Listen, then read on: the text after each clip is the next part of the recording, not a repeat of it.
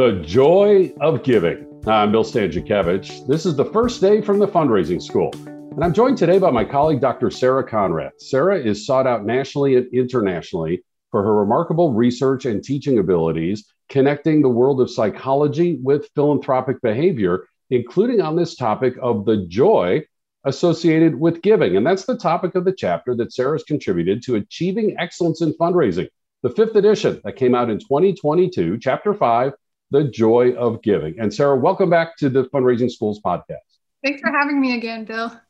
You know, one of the things you, you start off the chapter with is this whole concept isn't new. In fact, it goes back centuries and millennia throughout human civilization that it is better to give than it is to receive. And it sounds like the science is caught up with that. Can, can you help us uh, understand that, please? Yeah, well, the concept is actually older than science itself, right? So, this is a common belief in many religions and philosophical traditions that go back as long as we have written history. And I'm sure even before that, there were people still felt this way. I feel like the joy of giving or the that the, the that's actually more of a need like giving is a need that we have as humans and um, it makes us feel good because it just fulfills that need and we go back to the beginning of the fundraising school, 1974, Henry Rosso's definition of fundraising, which we still use today, the gentle art of teaching the joy of giving. And Sarah, if I could ask you to expand on that a little bit, that we need to be philanthropically active. It almost sounds like this is something we can't not do as people. Well, it, I think it's something that if we don't do, we don't feel good. So we often talk about the joy of giving, but flip it on its head. If you're not giving, you're not feeling that joy necessarily. And so when I see things like in the chapter, I review topics like what happens to our physical body when we give. And one of the things that happens is these, these brain systems, these reward systems that we that are activated, say when we eat or we experience other biological rewards, actually those systems are also activated when we give. So that that's what makes me think it's more of a human need to give and that not giving means there's something wrong with us that we we we are not expressing or having that need fulfilled. And this really opens the doorway to your you know area of expertise that you then expand across so many boundaries and that's psychology. Can you help us understand the psychological benefits from philanthropic behaviors including charitable giving? Yeah so just to define what kind of giving we're talking about in this chapter we're looking at charitable giving volunteering for nonprofits, but also just everyday acts of kindness to friends and family or strangers that you might see in your everyday life, like letting someone ahead of you in the line. So, all these different types of giving psychologists have been studying. And I reviewed over 200 studies for this chapter, so you don't have to. You can just read the one. and so, don't worry, it's it's it's summarized for you. But just to say that we have been studying this for a long time, and we have found now some consistent effects that when people give in a variety of ways, whether it's money or time or helping, that they they feel good. It makes them feel good. That that feeling lasts for a long time. Um, that feeling helps to protect us from the stresses in our life. So of course, it's not magic. It doesn't make all the bad things go away in our life, but it helps us to cope with those things in, in an easier way. Sarah, when we talk about it feeling good, can this develop into a habit? I think about you know what I've read in the popular press about you know if I have a hobby and it makes me feel good, you know my desire is to do that hobby more often. And of course, we also know in the addiction world it can be some negative behaviors, right? Mm-hmm. That can help us feel good and we develop some bad habits. But in this positive sense, this psychological benefit, is it that same type of a thing that I'm feeling good and it kind of builds momentum in my life and becomes a habit? Yeah, it can be. I think that's the ideal situation that it's just a habit that's ingrained in your life in many ways. And that's why it's important to look at all the different types of giving, right? So I think that there's like this constellation. We all have a constellation of ways we give, giving to nonprofits and our time and our money, uh, giving to our family members and friends and people in the community. And just being attuned and aware of our giving habits will reinforce our feelings. In fact, one of the things that I thought was interesting when I was researching this chapter was that um, just sitting there and savoring, remembering the times that you gave, that actually also makes you feel good. So it's kind of like it's this naturally reinforcing cycle. And obviously, this chapter is about the joy of giving for givers. But of course, you're giving to other people and you're giving them joy as well. And Sarah, also, it's fascinating to see in the world of psychology and psychiatry that uh, some of our colleagues are prescribing philanthropic activity as part of a mental health solution. There still could be counseling, there still could be, you know, meds that are prescribed, but this is an emerging field, right? In fact, I, I understand from you that there's there's a whole category, a newsletter out, a, a group of folks who are spending a lot of time on this. Can you help our audience understand that aspect of what our medical professionals are seeing in terms of the psychological benefits of philanthropic behavior, including charitable giving?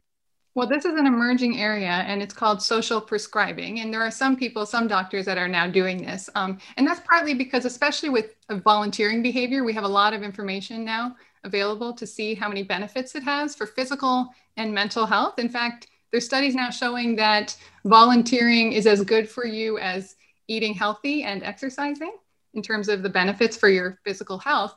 So doctors are starting to ask those questions and make suggestions to their patients. Um, I think this is especially good for older adults, right? Especially when their roles change it change. Maybe they're not. Maybe their kids are out of their home. They're um, starting to retire, and they need something in their life that's positive and connecting. And so this is something that's happening. I'm really excited by that. Now, obviously, we still we need to still see the benefits of this. We still need to actually have a little more science on it, but but I'm confident that um, for now, like if if what we know about eat, eating fruits and vegetables, I think it's it's not going to it's going to do more helping than harm to to actually get out there and volunteer.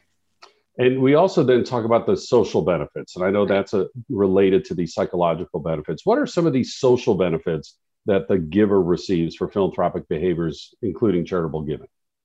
Uh, socially, I think it just embeds you in your community.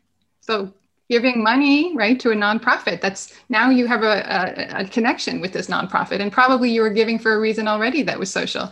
And volunteering you're often meeting people as you're doing these volunteer tasks and you're feeling part of your local community.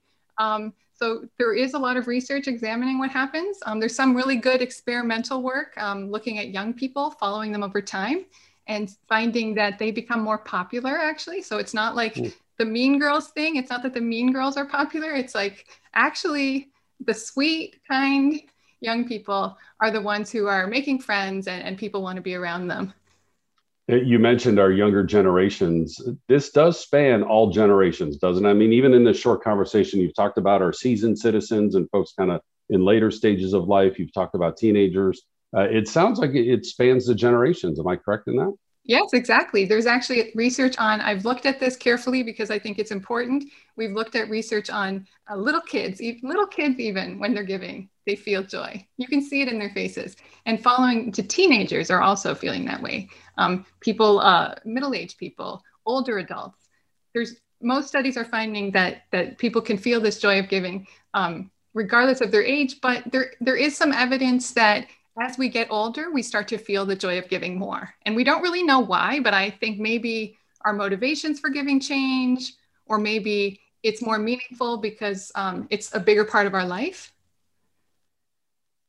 And so we really see those impacts over time, uh, starting from the earliest days that we're in this world uh, throughout uh, different seasons of our lives you know, Sarah, we take, as you know, great pride at the fundraising school, embedded within the Indiana University Lilly Family School of Philanthropy, uh, certainly being headquartered in the United States, but working across the world with, you know, students and participants and partners internationally. And, and you so well in this chapter describe we need to be careful that we don't view this only in a United States or Western context. Could you amplify that, please? Yeah, I do want to say that a lot of the research has been focused in a Western context, but there are, have been some good researchers out there who are looking at this internationally, which is very important because we don't want to just make assumptions about people all over the world. And what we find and what those researchers find is that you know people all over the world are feeling joy when they're giving, and there's you know huge amount of variety in the countries of the world, whether it's politically or culturally or languages many, many differences, but one human universal is that it feels good to give. And therefore, we need to give. And again, it's almost something we can't not do. And Sarah, as I ask you for kind of a final word of advice for fundraisers, when I teach and when I cite your, your wonderful research, I, I always share if anybody's hesitant about fundraising, first of all, I just enjoy fundraising and helping connect people to good causes, but also I feel like I'm doing them a favor. And I'm doing them a favor because of all that you're talking about here today uh, you know, that they're going to experience that joy of giving. What final advice would you have for fundraisers as they apply your research and know these benefits of philanthropic behaviors to uh, experience the joy of giving? I think that they that think considering their job is actually about giving. So I think just reconstruing the, the job, it's it's about giving pe- people an opportunity to find the thing that is meaningful for them and share that with the world. That's what giving is about. It's about sharing what we have and finding meaning, and fundraisers are facilitators for that process.